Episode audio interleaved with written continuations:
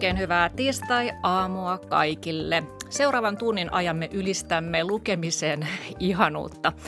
Mä oon itse lukenut aina paljon, muista miten lapsena kävin kirjastoautossa kerran viikossa ja aina kannoin sieltä korkean kasan kirjoja ja ahmin niitä ja, ja on siitä lähtien lukenut paljon ja parhaillaan odottelen eläkepäiviä, että olisi sitten aikaa lukea enemmän. Vaikka kirjoja ehtii lukemaan kiirenkin keskellä, siitä kohta kuullaan hyviä, hyviä vinkkejä. Täällä ovat vieraina Papa Lyypek, mediamattilainen, toimittaja, uutisvuodon ylituomari, kirja vieköön, iltamien vetäjä. Tervetuloa. Paljon kiitoksia. Ja Marko Suomi, sinä olet sosiaalisen median toimistossa työskentelevä konsultti, kouluttaja ja pidät äh, Iso mielinimistä kulttuuriblogia. Tervetuloa. Kiitos paljon. Äh, mitä te parhaillaan luette tällä hetkellä? Mikä on niin sanotusti työn alla? No tällä hetkellä mä käyn läpi kaikki Finlandia-palkintoehdokkaat, kaunokirjallisuuden Finlandia-palkintoehdokkaat, koska viimeiseen kirja Vieköön tapahtumaan osallistuvat kaikki Finlandia-palkintoehdokkaat, siis kaunokirjallisuuden. Joo. Joten eilen, eilen tota, tahkoin Jaakko yli juonikkaan tota, kirjaa läpi. Jatkosota Extra. mm-hmm. Mitäs Marko Mulla on itse asiassa Marian Kiisin Susia vastaajalkaille. Se on tämmöinen uh, Chiclit-haasteen osa, minkä mä, mihin mä haastoin itseni tässä nyt viime kuussa.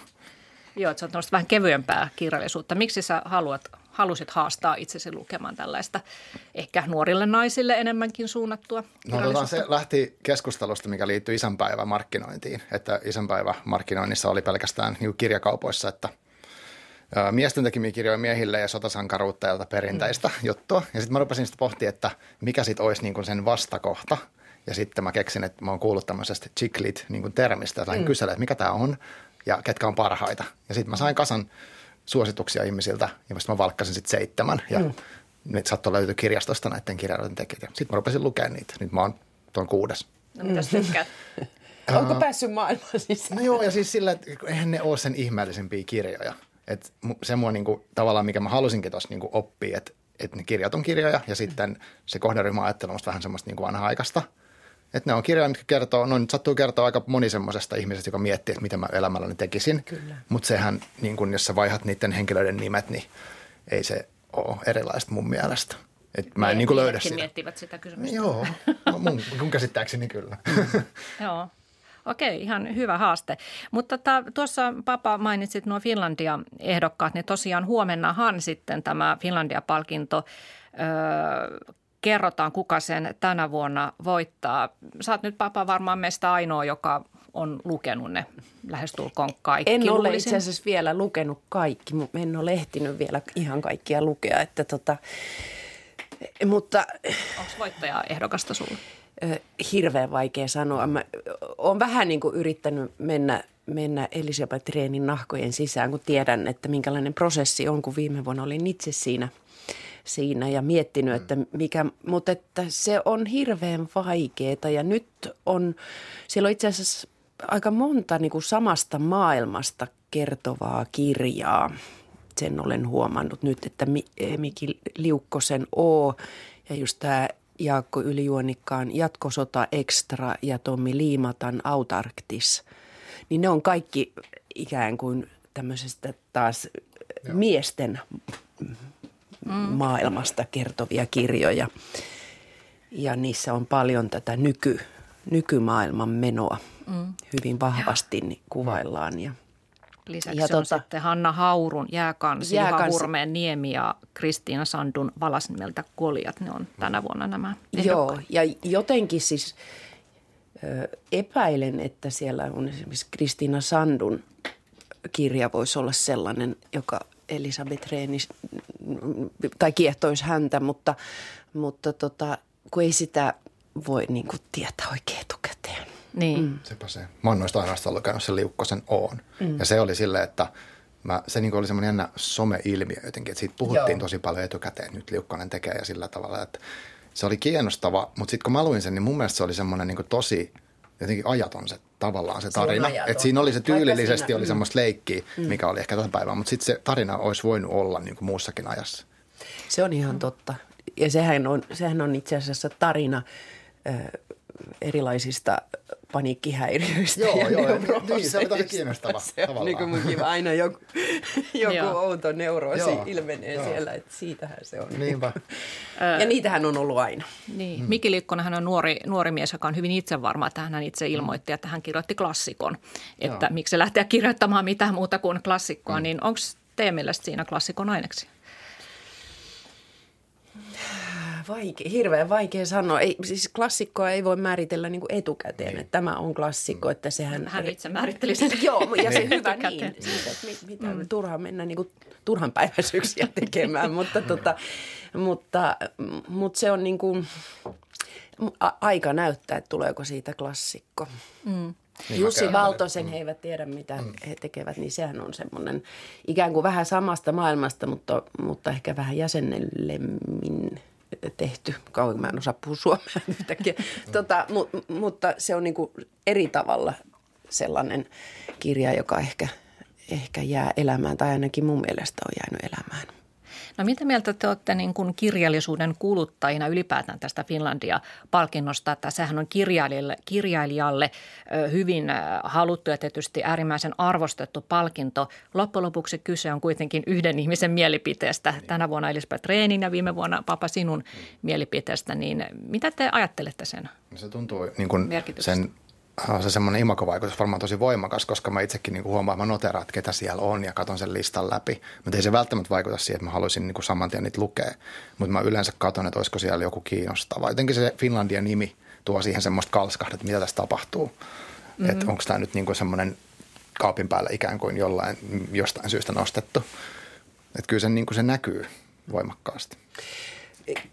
kirjallisuuden kannalta se on ihan elinehto mun mielestä, että meillä on tämmöinen instituutio kuin Finlandia-palkinto. Se lisää merkittävästi myyn, kirjojen myyntiä ja, ja kustantamoille se on ihan todella tärkeä. Ja sitten ö, se herättää myös kiinnostusta ihan julkisuudessa, herättää keskustelun aiheita, että jotenkin kyllä Suomi olisi tosi, tosi, tosi paljon tylsempi, jos meillä ei olisi Finlandia-palkinto Joo, ei musta se on arvokas, niin, se on arvokas se keskustelu, että Kyllä. Miksi tämä pääsi ja tämä Niin, ei ja päässyt, mun mielestä on hyvä. joudutaan miettimään. Nimenomaan. Mm. Ja tämä on se, se arvokas asia, Joo. että nimenomaan eihän kukaan voi sanoa, että, että se on näin ja, tai näin, Aivan. mm. vaan se on aina niin kuin mielipidekysymys enemmän tai vähemmän. Mm. Kirjallisuutta on niin monenlaista Niin. ja ne kriteerit voi olla niin monenlaisia, niin siksi se on tavallaan oikein, että se on yksi ihminen, joka sen päättää ö, ja joka vuosi se on eri ihminen. Joo, mm. koska sitten mä Niin. ajattelen, että kirja on semmoinen niin kuin, tosi yksilöllinen kokemus Kyllä, periaatteessa. Että me, kyllä. me voidaan lukea se O ja sitten me ollaan Joo. niin kuin ihan eri Kyllä. ajatuksissa siitä. Jotenkin se on siinä kaikista hienointa. Joo, kyllä. Joo. Ja tuosta että keskustellaan, että kuka pääsee ehdolle ja kuka ei, niin tota, usein keskustellaan vielä enemmän siitä, että miksi joku ei pääse. Että esimerkiksi Jari Tervo Kyllä. on jo neljä vuotta peräkkäin ollut suunnilleen varma ehdokas ja sitten hän ei olekaan ollut siellä tuota, kandidaattien joukossa ja sitä on sitten ihmetelty. Mutta onko se sitten niin, että tavallaan sinne voi olla sellainenkin syy olla valitsematta jotakuta kirjailijaa, että hän menestyy muutenkin niin hyvin ja saa muutenkin niin paljon mainosta? Ei, läheltä seuranneena, tätä prosessia läheltä seuranneena, niin, niin eh, ei se mene niin, että siellä on siellä se taustaraati, joka valitsee ne kuusi ehdokasta, niin ne aina vaihtelee myös. Ja ne on myös niin kuin eri puolilta Suomea, Suomea olevia henkilöitä. Ja, tota, ja eh, se on valtava prosessi. Nehän joutuu lukemaan siis satoja kirjoja vuoden aikana ja siitä vaan sit pikkuhiljaa ikään kuin seuloutuu esille ne ehdokkaat. Ja nehän lukee myös niitä kirjoja, jotka eivät ole julkisuudessa olleet esillä. Ja silloin ikään kuin voi käydä näin, että itsestäänselvyys ei olekaan siellä ehdokkaiden ö, seassa. Kyse ei ole, en usko, että koskaan ollut sillä lailla, että, että ajatellaan, että no toi menestyy muutenkin ja se myy muutenkin, että ei oteta sitä. Ei. Joo. En mä ole ihan varma, että näin ei ajatella, vaan siinä on ihan muut ikään kuin kriteerit, jotka, ja sehän riippuu siitä, että, että mistä, mitä nämä henkilöt, jotka ovat siinä valitsemassa niitä ehdokkaita, mm. niin arvostavat, mm. mitä ne hakee. Ja sitten neillä on ihan eri kuva, kun ne lukee kaikki kirjat niin. Siitä, että mitä julkaistaan. No millainen kokemus vielä muutama sana Finlandia-palkinnosta, niin sulle papa oli viime vuonna se, että sait kunnian valita sen voittajan? Hurjan jännittävää tietysti ja, ja aluksi ajattelin, että, että miten mä ikinä pystyn ikään kuin tekemään oikeutta kenellekään. Ja aina tuntuu, että tekee aina vääryyttä jollekin toiselle. Mutta sitten siinä prosessissa, kun se eteni, niin, niin ensinnäkin mä luin paljon, paljon, paljon enemmän kotimaista kirjallisuutta koko sen vuoden aikana, koska mä toivoin, että mä olisin lukenut muutamia edes niistä ehdokkaista, kun siinä on kaksi viikkoa vai kolme viikkoa aikaa lukea kuusi niin, romaania. Se on, ja se on aika. hurja lyhyt, mm. hurja lyhyt Totta. aika ja sitten mä toivoin, että mä olisin lukenut edes muutaman, että mulla olisi ikään kuin niin. suurempi rauha tehdä se valinta. Ja tota, niin kävikin. Joten se oli positiivinen asia. Tuli luettua kotimaista kirjallisuutta huomattavasti enemmän kuin mm. koskaan aikaisemmin. Ja se oli taas hirveän ilahduttavaa, koska Suomessa kirjoitetaan todella laadukasta kaunokirjallisuutta. Ja se oli semmoinen positiivinen yllätys ja itse asiassa vähän moitikin itseäni, että miten, miksi mä vasta nyt luen näitä niin. kirjoja, että, että kun Suomessa tehdään näin hyvää. Ja hirveän paljon jää pimentoon, mitä mm. ei sitten jotka ei jotka unohtuu, nouse esiin niin, eikä ehkä niin, vaikka ma- ovat aivan todella Joo. laadukkaita kirjoja. Ja sitten, sitten tietysti vaikeatahan se on, mutta sitten, no mulla on se tausta, että mä oon opiskellut kirjallisuustiedettä, niin mä myöskin niin kuin jotenkin ehkä siitä näkökulmasta sitten tarkastelin sitä, niin sitten loppujen lopuksi se valinnan tekeminen ei ollut kauhean vaikeaa. Mm. Joo, mä mietin tässä, että kun Finlandia-palkinnonhan valitaan, kuka sen palkinnon valitsee, niin aina henkilö, joka lukee paljon ja sehän on tietysti ihan oikeudenmukaista. Mutta minkälaisia lopputuloksia tulisi, jos valittaisiin vaikka kuin vähän lukeva 16-vuotias poika pistettäisiin lukemaan nämä kaikki ja sitten, että mikä sinun mielestä Musta se olisi ihan hirveän hyvä idea. Joo, niin. Nimenomaan nyt tällä hetkellä, kun puhutaan siitä, että mm. pojat eivät lue, niin niin, niin, niin pistettäisikin no. niin kuin joku, niin, joku millä, mitä mielipiteitä sieltä mitä tulee. sieltä. Kyllä, koska sitten siinä näkisi, että minkälainen se on se aloittaminen vaikka, että mitä hän kokee sen koko jutun. Joo. Ja tuntuuko se semmoiset samanlaiset painostamiset, mitä joskus ehkä vähän tulee mieleen näistä kaikista uutisoinneista, että, että miksi te nuoret ette lue ja niin edeleen. Mm. Että tuleeko siitä semmoinen niin kuin tavallaan vastareaktio. Se olisi tosi mielenkiintoinen Kyllä. kokea. Mm. Ehdottomasti. Niin. Joo, mutta tota, lukemisharrastus usein lähtee nimenomaan nuorena tai jopa, jopa lapsena tai sitten se ei lähde ja se löydetään vasta myöhemmin ä, aikuisena. Mutta mä oon käsittänyt niin, että sulla Papa Lyypek ja Marko Suomi, te molemmat olette aloittanut lukemisen jo lapsena, niin tota, kertokaa vähän lapsuuden perheistänne, että millaista lukemisen mallia opitte kotoa? No meillä ehkä vanhemmat ei mun mielestä niin paljon lukenut, mutta sitä kirjalla jotenkin arvostettiin sille, että meillä oli tämä, mitä mainitsin itsekin, oli ollut, että mentiin kirjastoautolle säännöllisesti. Ja sitten kun oli paikall- lähempänä paikalliskirjasto, niin käytiin siellä. Se kirjasto oli osa elämää koko ajan. Ja sitten okei, okay, mulle luettiin myös lapsena iltasatuja, mistä on jäänyt hyviä muistoja. Meille tuli joku semmoinen Disneyn kirjasarja, miksi oli tosi ohuita versioita jostain niin kuin näistä. Paljon kuvia ja Joo, joo, joo, mutta siinä oli ne tarinat tuli tutuksi, että tarinoihin, tarinoihin oli kiva uppoutua ja sitten kirjastoissa rupesi itse löytää jossain vaiheessa. Ja se oli iso askel joskus, kun pääsit itse sinne kirjastoon valkkailemaan ja sitten siellä oli vaan hirveästi, mitä voi ottaa. Mutta ehkä se on, että se kirjasto on ollut läsnä koko ajan. Ja sitten tietyt, yksi semmoinen isompi poika naapurustosta oli semmoinen, että se vinkkaili mulle välillä kirjoja. Ja sitten kun mä katsoin sitä vähän ylöspäin, niin sitten sillä oli hirveän painoarvo, että hei, että se arvostaa. Ja se puhui innostuneesti tietyistä kirjoista, niin kuin Tolkienin kirjoista tai vastaavista. Niin sillä sen, sen innostuksella oli ihan jälytön merkitys. Ja sitten mun serkkujen perheessä oli myös, että siellä oli tosi kovia lukijoita. Mutta mä oon ajatellut itse, että sekä se rutiini, että on niitä kirjoja niin kuin saatavilla, mutta että myös on ollut sellaisia ihmisiä pitkin elämää, niin kuin ketkä on ollut, ne on tykännyt kirjoista ja ne on kertonut, miten hieno joku tarina on ollut, niin sit se on niin kuin tosi paljon vaikuttanut. Mm. Toi kuulostaa tosi mahtavalta, että naapurin vanhempi poika, joka vinkkaa kirjoista. Joo. Ja hän ei ollut semmoinen ehkä perinteinen lukijatyyppi, vaan enemmän semmoinen niin kuin profiililtaan semmoinen, mitä nyt sanoisi, semmoinen vähän kovempi jätkä, niin ainakin mun näkökulmasta siihen aikaan. Että siinä oli myös iso merkitys. Joo, kyllä. Ja mitäs papa sulla, minkälainen oli sun no meidän, malli, minkä sait? Meidän koti on aina ollut kyllästetty kirjoilla ja äiti oli, oli ja on edelleen himolukija, niin se tuli vähän niin kuin äidin maidon mukana. Mulle luettiin paljon ääneen, kun mä olin pieni ja siitä ikään kuin se, se oli luonteva osa elämää aina. Ja just tänne kun mä pyöräilin, mä muistelin, että mä olin 15-vuotiaana – museossa töissä ja olin siinä valvojana ja, ja tota, valvojana ja mun piti niinku istua siellä päivät pääskytysten katsomassa, että kukaan ei vie tavaroita tai koske tavaroihin museoesineisiin. Se oli tavattoman tylsää ja mä luin sitten nimenomaan Tolkienin Hobbit-kirjaa, mm. ruotsiksi Bilbo. Ja, tota, ja sehän on erittäin mukaansa tempaava kirja, varsinkin 15-vuotiaille tai myös aikuisille. niin, tota, niin mähän istuin siellä sitten aina ja luin ja sitten mä jäin kiinni siitä, että mä luin ja mä sain kaksi kertaa huomautuksen siitä, että mä en saa lukea siellä, kun mä, kun mä valvon, valvon ja tota, että mun täytyy valvoa, vaikka siellä ei ole ketään ihmistä, niin en saanut lukea. Ja to, sit, mä pii, sit mä piilottelin sitä kirjaa ja sitä aina salaa luin ja olin valmiin, nyt joku tulee ja sitten kirja piilo. Että kyllä silleen se oli, se oli, tota, se oli osa elämää koko ajan, mm. aina ollut. Ja mainitsit tuon äitisi, niin hän opiskeli sitten vielä vanhemmiten kirjallisuusterapeutiksikin Kyllä, jopa. joo, niin. hän vaihtoi alaa kuusikymppisenä ja on siinä mielessä ehdottomasti esikuvani ja pitäisi olla kaikkien esikuva, että tuota, hän oli siis sairaanhoitaja, sairaanhoidon opettaja, ylihoitaja, teki pitkän uran ja sitten äh, vähän ennen kuin täytti 60 op- opiskeli uuden ammatin itselleen ja hänestä tuli kirjallisuusterapeutti ja sitten hän perusti antikvariaattisen kirjakaupan, että, että 60 voi ihan hyvin vaihtaa wow. alaa. Mitä muuten kirjallisuusterapeutti tekee?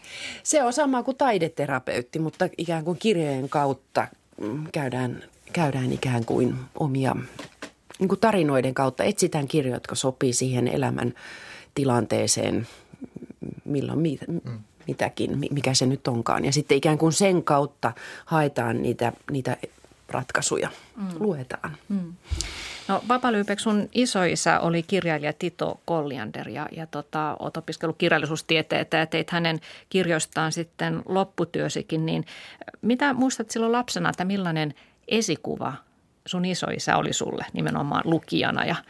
No lukijana ehkä ei niinkään, vaan nimenomaan kirjoittajana. Että siinä vaiheessa, kun minä synnyin, niin, niin 60-luvulla, niin, niin isoisä oli jo hyvin uskonnollinen ja hän oli niin kuin perehtynyt lähinnä ja luki lähinnä uskonnollista kirjallisuutta tai, tai tekstejä.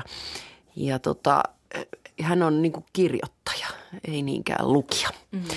Ja ja tota, siinä mielessä kyllä. Ja sitten pienenä lapsuudessa, niin, niin hän oli isoisä. Mä olin heillä siivomassa kerran viik- viikossa aina lauantaisin ja silloin tulimme aika läheisiksi. Mä olin silloin teini-ikäinen ja he olivat jo vanhoja. Mä kävin auttamassa heitä ja, ja tota, ne keskustelut on aivan korvaamattomia ja ne opetukset, mitä silloin heiltä sain. Ja tota, mutta silloin en vielä lukenut kirjoja, koska mulle sanottiin, että ne kannattaa lukea sit, kun sä oot vähän vanhempi. Ja sitten mulla oli vähän semmoinen ikään kuin, että no ne, ne ei ole sille mulle sopivaa kirjallisuutta – mikä oli ihan älytöntä, mutta se jotenkin niin kuin, oli rakennettu sisään meidän perheessä, että ne kannattaa lukea sitten vanhempana. Ja tota, ja sit, mutta sitten jossain vaiheessa tartuin sitten ja sehän on ihan mieletön maailma, mikä siitä avautuu, koska ja varsinkin sitten kun mä tein gradun isoisän muistelmasarjasta, niin, niin yhtäkkiä mä ymmärsin itseäni niin paljon paljon enemmän. Et mun mielestä kaikilla pitäisi olla joku tämmöinen iso isän kirjoittama mm. muistelmasarja, jonka voisi lukea, koska se, se avaa niin paljon erilaisia, että ymmärtää, että miksi minä ajattelin ja miksi minä toimin näin, kun mä toimin. Mm. Ja se on hirveän mielenkiintoista, miten niin kuin arvomaailma ja ajattelutavat ö, mm. hyppäävät sukupolvien yli ja, ja jatkuvat niin kuin myöhemmissä sukupolvissa mm. tietämättämme. Mm. Ja se on mun mielestä hirveän mielenkiintoista. Mm. Niin se, se avasi ihan uusia uroja mun omaan elämään, kun mm. perehdyin Tiiton kirjoihin. Oliko se myös sysäys sitten tietyn tyylisen kirjallisuuden pari jatkossakin sulla, että sä ymmärsit sitä kautta, että kirjallisuuden kautta on mahdollista myös luoda niin kuin omaa, omia juuria ja ymmärtää asioita laajemmin? No ehdottomasti, mutta kyllä se oli jo aikaisemmin aikaisemmin ollut ihan selvää, että tota, just kirjojen kautta ihan lapsuudesta saakka, niin, niin aika paljon maailmankuva niin perustuu siihen, että mitä mä oon lukenut. Että ihan lap, lapsena niin Astrid Lindgrenit ja mm. Tuve Janssonit, ne on muokannut mun arvomaailmaa varmaan niin todella paljon ja siitä sitten eteenpäin aina eri vaiheissa eri, eri, erityyppiset kirjat. Mutta mm. ne on vaikuttaa todella paljon ja se ikään kuin huipentui tavallaan siihen, siihen kun mä perehdyin Tiiton, mm. Tiiton muistelmasarjaan. Ja se malli, minkä olet saanut kotoa, että tota, se henkinen pääoma on se Joo. tärkein, jota itsestään selvästi huomasit, että myös sun lähellä olevat aikuiset, niin he kartuttavat nimenomaan sitä. Kyllä, siihen. kyllä joo. Ja sehän perustuu ihan, ihan hyvin vahvasti siihen, siihen Tiiton kokemuksiin Pietarissa ja nälänhätä ja mm. niin poispäin. Että menettivät kaiken, niin – niin tota, sen varaan ei kannata ikään kuin rakentaa mitään. Että niin. se ei ole, se ei ole, ei ole mitään takeita siitä, että se olisi ikuista. Mm. Henkinen pääoma pysyy. Mm. Mutta molemmat olette siis olleet lapsia, jotka eivät ole kuulleet niitä sanoja, että mitä sä nyt istut siinä kirjaa lukemassa, että me tekee jotain hyödyllistä, että, että tällaistakin kuulee tapahtuvan, että – että siitä lukemisesta tulee ikään kuin laiskuuden synonyymi. Se voi toisaalta olla ihan hyvä kimmoke, kun pitää salaa lukea, niin silloin siitä tulee niin, mielenkiintoista. Niin, niin, aivan. Totta. Ja siinä on niin vaaran tunne. Mä muistan, vaaran tunne. Mulla on yhden, tuosta tuli mieleen semmoinen tarina, mä olin, olikohan seiskaluokalla, piti pitää kirjallisuusesitelmä. Ja tota, mä sitten luin siellä tunnilla niin ton Clive Barkerin Keskiön lihajuna – novellista yhden sivun ja opettaja rupesi itkemään ja pyysi mä lopettaa kesken. Ja tota, sit mä, sit oli, se oli tavallaan tarkoituksellinen provokaatio, mä ymmärsin, mutta tavallaan mä myös oli se oli aika konkreettinen esimerkki niin tekstin voimasta. Niin, joo. Mm, mm. joo. Aika hienoa. No tota, mikä sulle Marko on ollut, jos ajattelet nuoruusvuosia, niin semmoinen väkevin lukukokemus, joten muistat vieläkin, että miten sä olit aivan fasinoitunut siitä?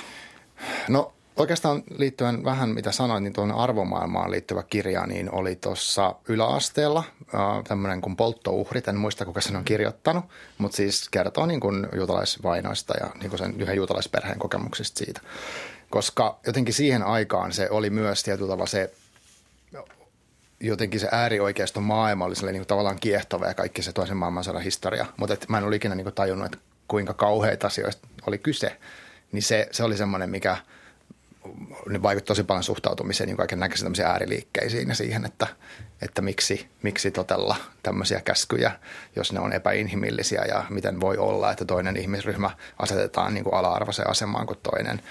Se oli, mä muistan yhä sen niin kuin tunteen, kun mä luen sitä kirjaa, en niinkään mitä siinä kerrottiin. Mm-hmm. Mulla oli vastaava kokemus Anne Frankin päiväkirjat. Mm, se mullisti kyllä silloin just teini-ikäisenä, niin oman maailman ihan totaalisesti. Joo, joo. Mm. Niin tämä on mun mielestä sun kirjoissa parasta, että sä pystyt elämään monta elämää, mm. monen ihmisen elämää no, eri aikakausina, että muutenhan sä et voisi tietää. Se niin. lisää sitä ymmärrystä. Kyllä elämästä. Tota, Marko Suomi, sä oot suorittanut tänä vuonna, sä asetit itsellesi tämmöisen sadan kirjan haasteen, eli Suomi 100 kyllä, oma, omanlainen sata, Suomi 100-projektisi, ja tota, sä oot nyt sen ö, saavuttanut. Joo.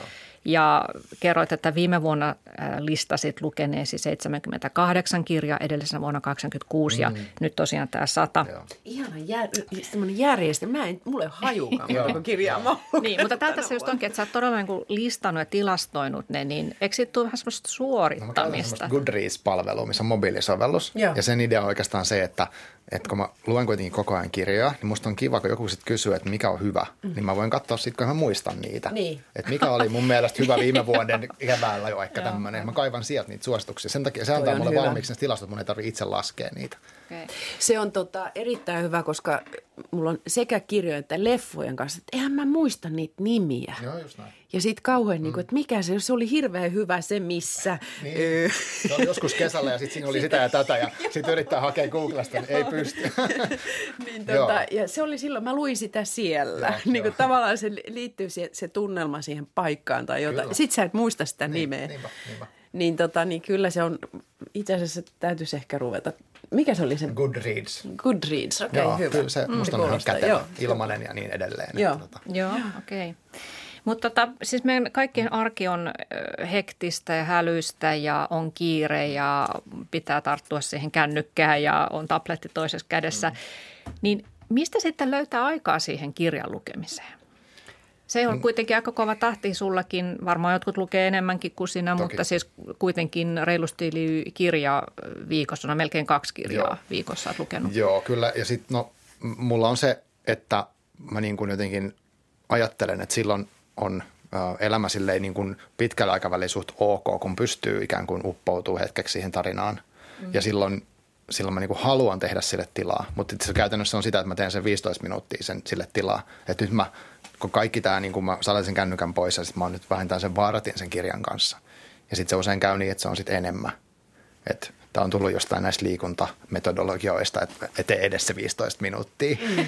Koska mä niin. tiedän, että se on tärkeää, että mä niin kuin haluan – että mä pystyn olemaan sen tarinan äärellä välillä ihan niin kuin tietoisesti, niin sitten tota, sit mä niin kuin vaan raivaan sen. Ja sitten mä menen bussilla töihin ja niin edelleen, että siinä on hyvää semmoista niin kuin rauhallista mm. aikaa, kukaan ei tule kysyä mut mitään, niin mä voin sitten lukea.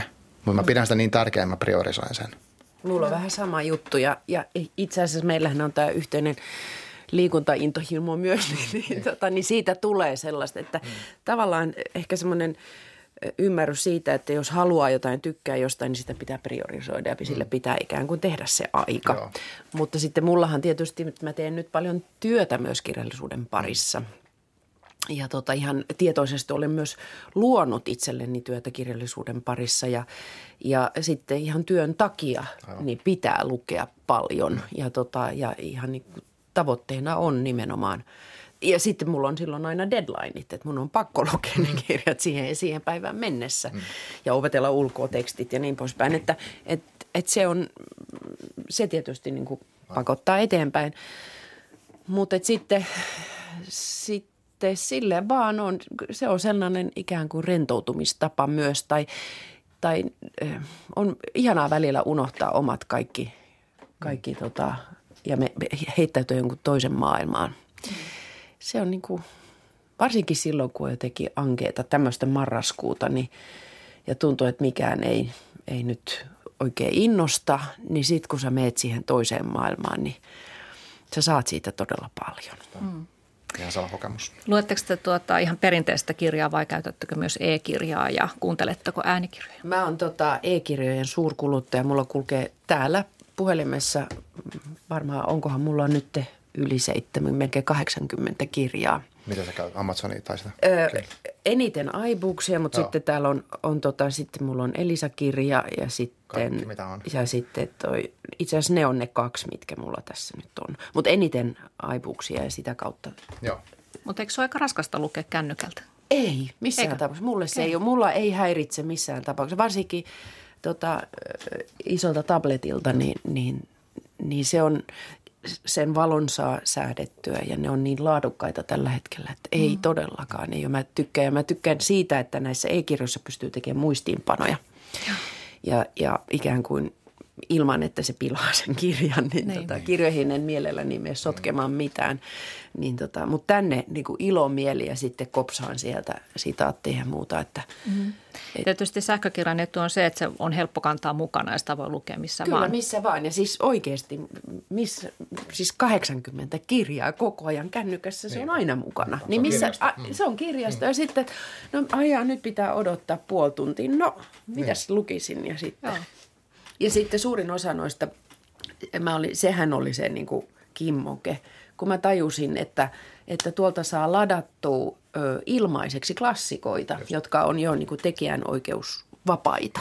Niin tuolla on niin kuin, mulla on kaikki Eino Leinot ja kaikki kuulee siellä klassikot on tuolla tota puhelimessa. Ja nehän on sellaisia kirjoja, joita, joita ei välttämättä silleen, no luenpa tästä nyt vähän Eino Leino. Niin ne on just sellaisia kivoja tarttuu yhtäkkiä, että, tota, että mahtavaa. Että. Mm, mm. Juhani Ahoa on tuolla. Ja... on varmaan tavallisia kirjoja. Sitten mm. ehkä tosi vähän loppujen lopuksi luen noita e-kirjoja, vaikka mä tunnistan mm. tuonne, että on, kuinka kätevää se on ja molemmista puhelimesta jonkin verran, mutta suurin osa on fyysisiä. Kirjastosta käy lainaamassa pian himaa ja sitten kuljettelen mm. ympäriinsä. Mm. Ja äänikirja on myös loistava keksintö, no joo, että mä, voi siivotessa mm. tai perunoita kuoriessa mm. kuunnella kirjaa. Kyllä, siis tota, haastattelin Paul Osteria tuossa, kun hän kävi Suomessa ja, Ja hänen 4321 romaaninsa on valtava mm. tiiliskivi yli, yli tota, tuhat sivua. Ja, ja sen mä kuuntelin hänen itsensä lukemana. Hän lukee itse omat äänikirjansa ja se oli, koko kesä meni niin kuin niin. aina vaan. Siis 36, yli 36 tuntia, 36 ja puoli tuntia. Mm. Ni, niin sille Paul Oster oli mun päässä koko niin. viime, viime kesän. Milloin missäkin lenkillä ja piskatessa ja matkustaessa. Tuota, painetun kirjan kuolemaahan on ennustettu jo pitkään, mutta hyvin, hyvinhän se voi. Mutta viime vuonna tapahtui näissä sähkökirjoissa sellainen käännös, käänne, että myynti moninkertaistui.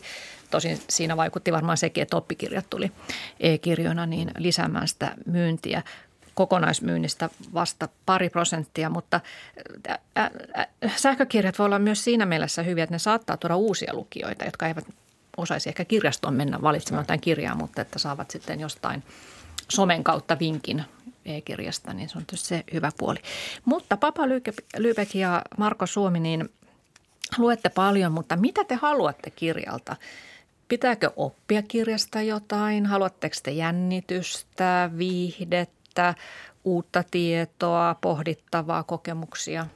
Mm. Mielellään kaikki tämä samassa paketissa. Mä haen, mä haen ehdottomasti ymmärrystä maailman kummallisuuksista. Et se on jotenkin sellainen, että, että uusiin maailmoihin. Ja nyt just olen sisällä tässä Finlandia-palkintoehdokas Kimarassa ja, ja siellä on paljon, paljon tota, monta kirjaa käsittelee tämmöistä miesten, miesten ankeutta, sanotaanko no. näin niin kuin lyhyesti ei se näin simppeliä ole, mutta, mm. mutta kuitenkin niin, niin kyllähän noiden, kun lukee noita kirjoja, niin pääsee ihan tavalla ymmärtää ikään kuin kuinka hankalaa ja vaikeaa voi keskikäisellä suomalaisella miehellä olla. Joo. Ja mistä se kumpuaa. Niin, toi on kiinnostava.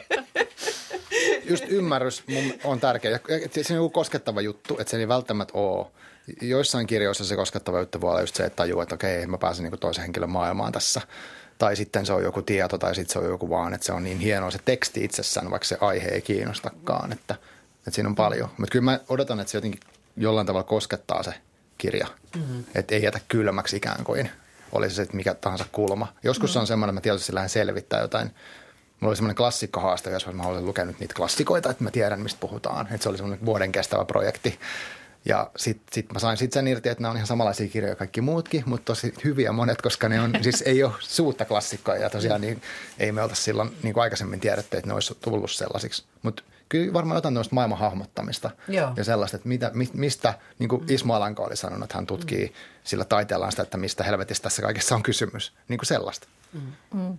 Mutta tämä just palaa vielä tähän miesten maailmaan, joka se oli mun mielestä viimekin vuonna ikään kuin kun luin Finlandia palkintoehdokkaita, niin se oli sielläkin. Että se on semmoinen jatkuva, jatkuva jotenkin tämmöinen edelleen ehkä rippeitä tästä kansallinen trauma edelleen. Trauma, niitä, niin kuin sota, sotatraumat ikään kuin nyt niin. ne on niin kuin isien ja poikien tämmöinen, niin kuin se, on, se on tällä hetkellä erittäin voimakkaasti suomalaisessa mm. kirjallisuudessa. Se on mielenkiintoinen, koska mun, mun yksi suosikkikirja on tämä Chuck Palahniukin Fight Club, mm. Mikä kertoo ikään kuin, se on amerikkalainen kirjailija, mutta kertoo niin kuin sen nimenomaan miehen roolin niin kuin siitä murenemisesta. Ja sitten se henkilö ei tavallaan tiedä, mikä sen, sen rooli niin kuin tässä uudessa maailmassa on, missä arvostetaankin kuitenkin ihan eri asioita kuin mm. sata vuotta sitten. Että se fyysinen voima ja semmoinen niin kuin puristaminen ei ole se juttu, vaan sitten sen pitää niin kuin luoda se, että mikä se on. Mm. Ja se on musta se, se, mitä keskustellaan täällä nyt Suomessakin. Joo, ja mikä, se, mikä se ihmisen rooli tässä on niin. ja onko siinä sukupuolella, kuinka paljon sillä on väliä. Mm.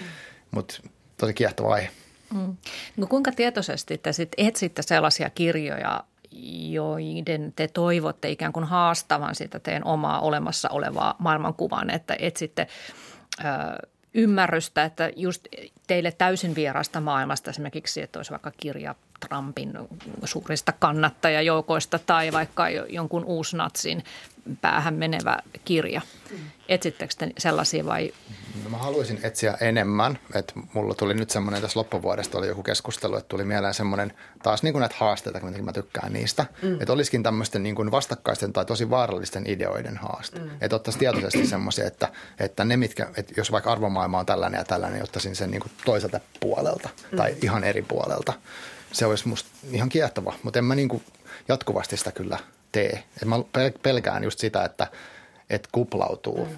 johonkin tiettyyn genreen tai tietynlaiseen tyyliin ja sitten ikään kuin on tyytyväinen siinä. Mm. Mutta harva kirja itse asiassa on selkeästi niin kuin kuvastaa yhtä arvomaailmaa tai, tai mm. toista. Mä mm. mietin nyt, että esimerkiksi tota, jos otetaan nyt tämän vuoden kirjasta esimerkki Rosa Liksomin Everstinna, joka kertoo ö, natsista. Mm. Ja tota, sehän on niin kuin edust, se kertoo hyvin ja ikään kuin herättää myös ymmärrystä siitä, että miksi jostain ihmisestä tulee natsi. Mm. Mutta sitten sehän on niin kuin ehdottomasti humaani ja, ja niin kuin kirja. Että tavallaan se kuvastaa sitä, mutta se on niin kuin arvomaailmaltaan mm. täysin vastakkainen. Ja, ja sehän on ehkä se – että on tosi, tosi, tosi harvoja kirjoja, jotka ovat niin kuin yksiselitteisesti yhtä tai yksiselitteisesti toista, vaan päinvastoin no. useat kirjailijat nimenomaan pohtii, että minkä takia syntyy tällaisia. Ja sen ikään kuin mm. se on siinä se mielenkiintoista. Kyllä, ja tuossa itse asiassa tuli mieleen, että olen lukenut esimerkiksi tänä vuonna semmoinen kuin Naden Aslam-niminen kirjailija, niin elävältä haudatut kertoo Afganistanista ja siellä niin kuin sen sodan aikana asuista ihmisistä. Ja siellä oli esimerkiksi muutama niin kuin tämmöisiä, jotka muuttuisivat jihadisteiksi – ja siinä oli hyvin kuvattu mm. tavallaan sitä heidän niin kuin ajatusmaailmaa, että mi, mistä he motivoituu ja mi, mikä käynnistää sen prosessin, mikä oli tosi kiehtovaa, mm. mutta että sekin oli humaanikirja. Ja. ajattelen sillä tavalla, että hyvä kirja se tarkastelee asioita monesta eri kulmasta, että ei se ole semmoista, että nyt ja tämä se herättää näin. just sen, niin. sen ajattelun, että hetkinen, mm. että miten, ja, ja sehän on niin kuin, sitähän me pohditaan täällä, että miten syntyy, miksi joku menee tohon tai niin, tohon suuntaan, että, et, ja, ja se on se, se mikä, niin kuin, mm, herättää ajatuksia mm. ja ymmärrystä. No mikä tekee kirjasta sitten teidän mielestä erityisen? Miksi ette vaikka käytä samaa aikaa katsomalla dokumentteja tai elokuvia? No kyllä mä niitäkin katson ja ehkä ihan samasta syystä ja elokuvia. Mutta kyllähän kirjallisuus on, on niin taidemuoto ja, ja, ja se on niin kuin, taide on tärkeää ihan itsessään, että ihan tämmöisenä taideteoksinahan ne on myös – taiteena itsessään, ne on myös tärkeitä. Mm. Että se ei ole pelkästään se sisältö, vaan se on myös, että miten se, miten se tehdään. Mutta miten se tarina niin tarinan, Niin, että siinä on niin. elokuvassa ja kirjassa mm. molemmissa kysymys, että kerrotaan tarina. Niin, no mä ajattelen niin. ehkä, että, että se, niin kuin, mun, se on, kirja on niin kuin paras tapa mennä toisen pään sisäpuolelle Joo. ja katsoa niin kuin sitä maailmaa sieltä – et mä en niin kuin elokuvastahan mä, mä näen sen niin visuaalisesti näin ja näin, ja siellä voi kertoa ääni, mutta periaatteessa kirja voi kertoa ajatuksista ja ali, jopa alitajuntaisista jutuista toisen henkilön näkökulmasta kokonaan. Ää, kirja on myös monesti paljon monisyisempi hmm. kuin elokuva. Hmm. Se tarina on paljon monimutkaisempi yleensä kirjassa ja hmm. siinä mielessä kiehtovampi, kiinnostavampi. Ja sitten hirveän tärkeässä osassa on se kieli. Hmm. Ihan niin kuin sana – on. ja kieli. Ja sitten ehkä se vielä, että kun elokuva on tietyllä tavalla, että mä saan mitä mä näen, niin sitten kirja on, mä muodostan päässäni jonkinlaisen ehkä visuaalisen, äänellisen, Joo. ajatuksellisen Oma jutun, elokuva. mikä on se mun elokuva tavallaan siitä kirjasta, mikä ei ole. ja sitten jollain toisella se on täysin eri, niin se on niin kuin ainutlaatuinen. Että se, se kirja tapahtuu niin kuin mun ja sen kirjan välissä jollain tavalla. Kyllä, mm. Joo. Ja lukiessa joutuu käyttämään nimenomaan aivojaan enemmän kuin katsoo. Niin, Joo, sen takia varmaan, jos ajattelee mennyttä elämäänsä, niin muistaa kirjat paljon paremmin kuin näkemänsä elokuvat. Ainakin minä Joo, kyllä. muistan. Joo, no tota noin, niin onko teidän lukeminen semmoista yksinäistä nojatuolissa istumista ja itsekseen pohtimista vai onko se teille myös sosiaalinen harrastus? No meillä on kirjallisuuspiiri, tavataan aina silloin tällöin ja, tota, ja jutellaan myös kirjallisuudet siinä mielessä sosiaalinen ja plus, että tietysti haastattelen kirjailijoita hyvin paljon.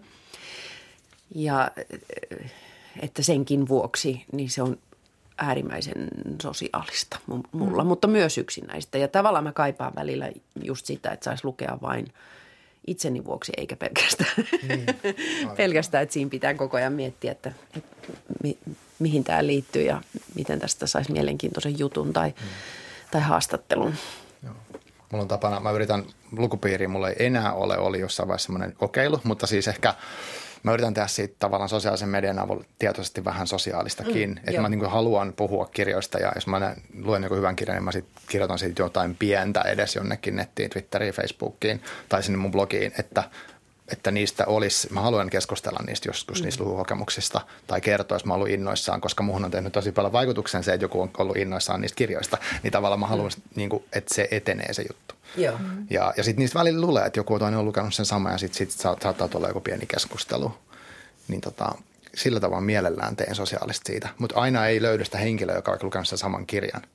Mm, mm. Mutta mä haluaisin kokeilla semmoista, niin en tiedä meneekö tänä, tänä vuonna enää, mutta Kallion kirjasto puhuu semmoisista lukubileistä, mm. mikä on siis sellainen tapahtuma, että tullaan tilaan ja sitten luetaan vaikka tunti tai puoli tuntia hiljaa yksin ja sen jälkeen sitten vapaut, voi, saa keskustella, jos haluaa. Tässä lähteä niin. menee. Ja mä haluaisin niin kuin tällaisia testata, niin. koska siitä, siitä voisi tulla ihan kiehtova niin. semmoinen uusi sosiaalinen ympyrä. Niin joo. Luetaan yhdessä. Joo, joo, aika hiljaiset bileet. Niin, niin nimenomaan. Hei, tota, lähetysikkunassa on teille kysymys, Papa Lyypek ja Marko Suomi. Okay. Light-niminen nimimerkki kysyy. Äh, kuinka intensiivisesti te luette kirjoja vai lukevat, luke, luetteko hyppelemällä ja kuinka usein teillä jää kirja kesken? Se vaihtelee hirveästi kirjasta toiseen. Et toiset kirjat on sellaisia, että ei, voi, niin kuin, ei pilkkuakaan ei voi jättää väliin. Mm, Toiset on sellaisia, esimerkiksi tämä Jaakko Ylijuonikkaan jatkosota extra, joka on ikään kuin rakennettu myös sellaiseksi, että se on, sitä ei ehkä ihan kannesta kanteen myöskään tarvitse lukea. Siis siellä on blogikirjoituksia ja, ja sitten kommenttikenttiä ja, ja siellä on sanaristikoita ja siellä on keskiaukeaman tyttöjä.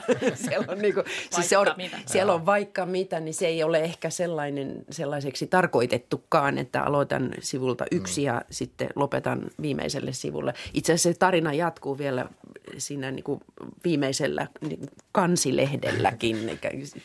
Se on hyvin erikoinen kirja ja, ja siksi sitä ei, siinä hyppelen ehdottomasti, mutta sitten taas on kirjoja, jotka ehdottomasti etenee niin, että ei voi hyppiä. Mulla, jää, mulla on koko ajan kesken lukuisia kirjoja. Se osittain johtuu siitä, että mun pitää töiden takia lukea tiettyjä kirjoja ja silloin sitten toiset kirjat jää, jää tuota, kesken ja odottavat sitä lomaa, jolloin mä ehdin lukea ne loppuun. Sitten toiset on vain yksi, että mä en pysty lukemaan niitä loppuun. mä saatan niin kuin tuohtua siitä kirjasta ja niin paljon, Joo. että mä en, en, tota, en halua.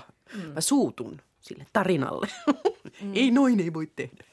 Että sä tuhlaa aikaa se sitten, että sä jätät surutta kesken, jos, jos tämmöinen no, tilanne tulee. Yleensä mulla on kyllä ne jää sinne pöydälle odottamaan, että kyllä mä sen vielä tahkon loppuun, että se ajatus, mutta sitten saattaa mennä kyllä, sitten mä löydän se, että ai niin, tämä, että pitäisikö kokeilla, että jos mä nyt tykkääkin siitä. Mm, Mulla on vähän äh, kirjasta aika alusta mun mielestä jo saa semmoisen fiiliksen, että onko se semmoinen, niin kuin, mikä imasee sille tosi tiukaksi vai onko se enemmän, että kerrotaan vaan, että asiat meni tälle ja sitten voi lukea sille ikään kuin vähän silmäillen sitä. Mm. Se riippuu tosi paljon myös kirjasta. Ja joissain on, tuntuu, että vähän niin kuin ihmisen kanssa keskustelee, että jotenkin kanssa tuntuu, että se homma niin kuin jotenkin se soljuu ja menee ja jotenkin kanssa on semmoista vähän niin kuin töks, töks, töks. Mm. Niin kirjaus on musta vähän sama, että se mm. kirjoittaa ääni vie ja sitten sit se on nopeata tai hidasta riippuen siitä. Tai sitten se tarina on niin jotenkin tosi kiehtova, että on pakko mm. niin kuin vaan lukea lukea, lukea ei pysty irrottaa siitä ollenkaan. Ja mm. jotkut on semmoisia, että ei saa kiinni, mitä se on hakenut. Mm. Siis kyllä mä jätän kesken, mutta mä yritän antaa niin kuin, ei mulla mitään sääntöä siihen, kuin monta sivua pitää, mutta mä halusin päästä vähän kiinni mm. siihen ennen kuin mä lopetan. Mutta joskus mä olen, että ei, tämä ei lähde. Niin. Sitten vaan eteenpäin. Esimerkiksi Jukka Viikilän kirja on, sehän on niin kuin sanataidetta. Niin, mm. niin siinähän, ö, siinä ei ikään kuin voi tavallaan hypätä yli, koska, koska se on ikään kuin pensselin veto. Niin, se on niin, kokonaisteos. Niin. Se on kokonaisteos ja silloin tavallaan se hyppeleminen ei vaan mm. ole mahdollista, Kyllä. vaan sä mm. vaan nautit siitä ikään kuin niiden sanojen soinnusta tai sen siitä tunnelmasta, mitä ne luo. Sitten on esimerkiksi Chick Lit on, on kirjallisuutta, joka on kirjoitettu ihan eri tyyliin, Kyllä. ihan eri Kyllä. kieltä. Se on ihan, no. Ja se on sellaista, että siinä sun ei tarvitse lukea kaikkea. Joo, sama on miettinyt sitä dekkareista tyyliin. Tai ne on niin kuin, että usein... mies meni tänne ja sitten räjähti ja sitten tapahtui tällaista. Niin, niin siinä ei niin, tarvitse niin syventyä siihen, että miten se räjähdys oli kuvattu. Tai tietokirjat, niin nehän on mm. niin kuin sitten toiset, nehän on niin kuin monet nimenomaan tehty mm. ikään kuin selailukirjoiksi. Kyllä. Se vaihtelee. Mm. Mulla on itsellä ihan siis tylysääntö, että jos tarina ei lähde 50 ensimmäisen sivun aikana vetämään, niin sitten se saa niin. jäädä. Mm. Ja hyvin harvoin on kyllä sitten käynyt niin, etteikö se siinä sitten alkaisi, mutta joskus on kyllä niin kuin puuduttavan pitkä se. Joo. Mm. Joo, mutta oletteko te lukenut koskaan kirjaa takaperin? Niin kuin lopusta aloittain? Itse asiassa tota, tämä nyt on ajankohtainen, koska eilen just tota, viimeistelin tota, tota, ylijuonikkaan kirjaa jatkosota ekstra, niin siinä mä itse asiassa, kun mä, niin kuin, mä aloitin sella, että, niin kuin, että hahmotan, että mikä tämä niin kuin, niin, niin. rakenne tässä on, kun se on niin erikoinen, niin siinä mä huomasin, että, että mä olin niin kuin siellä alussa, siellä lopussa. mä olin alussa lopussa. okay, Koska joo. mä halusin niin kuin hahmottaa joo. sen, että mihin se vie joo. ja vai viekö. Joo. Sitä ei ehkä osas, ei välttämättä vie. Mm.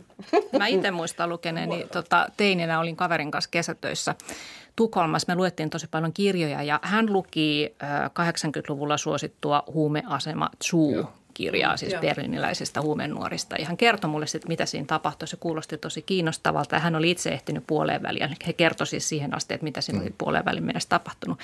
Niin mä otin sitten välillä sen kirjan. Mä halusin katsoa, että mitä siinä tapahtui, niin mä aloitin sen lopusta, että mikä se loppuratkaisu on. Mutta se oli niin kiinnostava, että mulla oli pakko edetä niin kuin niin, alkuun asti. Ja loppujen lopuksi mä luin koko kirjan, mutta väärässä järjestyksessä.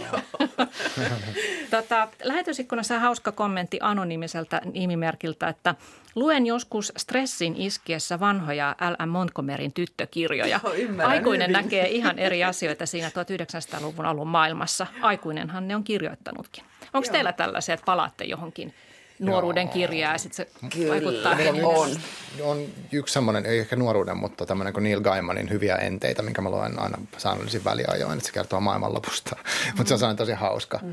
ja, ja tota, tietyllä tavalla rituaalistinen, että mä luen sen aina välillä, mutta ei mitenkään säännöllisesti. Et nuoruudesta mä en tiedä, niin kuin, että onkohan mä yrittänyt semmoisia nuoruuden suosikkeita Enid Blyton, että näitä mä en niin kuin jotenkin edes haluaisi ehkä lukea niitä uudestaan. Että niistä on jäänyt se hyvä fiilis, mutta mä en haluaisi ehkä rikkoa sitä. Niin, jotenkin, tavallaan. Että, että, onko se niin tosi huono se kieli tai jotain, että en mä ota sitä riskiä. mä ymmärrän tuon todella hyvin. mulla, niin. mulla on noin tota, Tuve Janssonin kirjat ja mm. Sommarbuken eli kesäkirja on sellainen, joka, joka on niin kuin aina uudestaan ja uudestaan, Joo. että se maailma, se se on vaan täydellinen kaikin tavoin mm. ja, ja herättää minussa semmoisia tiettyjä, tiettyjä turvallisuuden ja, ja niin kuin hyviä tunteita, joita, joita tarvitsen. Sitten on muitakin monta. Sitten tietysti kun lapset oli pieniä, mä luin niille ääneen uudestaan kaikki Astrid Lindgrenin kirjat, kaikki muumikirjat ja, mm. ja sitten kummallekin Tolkienin sekä Hobbitin että Taru Sormusten herrasta, niin mä oon lukenut ne niin kuin itse aikanaan pari mm. kertaa ja sitten vielä kummallekin lapselle Joo. ääneen. Niin se on semmoinen myös maailma, joka, joka on kiehtonut. Se on hauska, kun se on kirja, joka jakaa täysin. Mm. Joko siitä tykätään tai ei, Joo. mutta mä oon kyllä sen maailman sisällä ollut todella, todella paljon. Joo. Mm. No onko teillä sitten semmoisia kirjoja, joissa Papa sanoit, että sä myös työksesi joudut tai saat lukea ja Marko mainitsit, että sä haastoit itseäsi näitä klassikoitakin mm. tahkoamaan läpi. Niin, mutta onko teillä sitten semmoisia kirjoja, että pitäisi lukea, jotta olisin sivistynyt, niin tuokin nyt pitäisi lukea. Et monestihan niin kuin lukemiseen saatetaan myös liittää vähän sellaista snoppailua, mm. että mä harrastan niin kuin tämmöistä vähän sivistyneempää mm. kirjallisuutta tai sitten vähän olosti sanotaan, että mä luen vain siklittiä.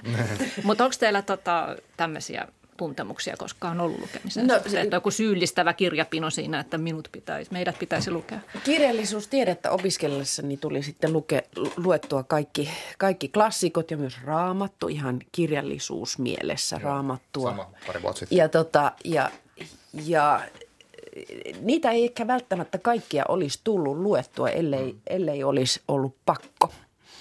ikään kuin opiskelun takia. Ja mä oon äärimmäisen onnellinen, oli pakko lukea, koska sieltä sitten avautui, että ei ehkä kirja, joka ei ehkä niin kuin vaikuta päällisin puolin mitenkään kiinnostavalta. Ja sitten kun sen lukee, niin herra jestas, mitä maailmoja Just. sieltä niin kuin, ja semmoisia aha-elämyksiä. Varsinkin kun mennään niin kuin 1600-luvulle tai antiikin ajan Kyllä. kirjallisuuteen, niin miten samanlaisia me ollaan Joo, edelleen. Samat ihan... ongelmat mm. niin kuin oli silloin antiikin Kyllä. aikana – kuin nyt.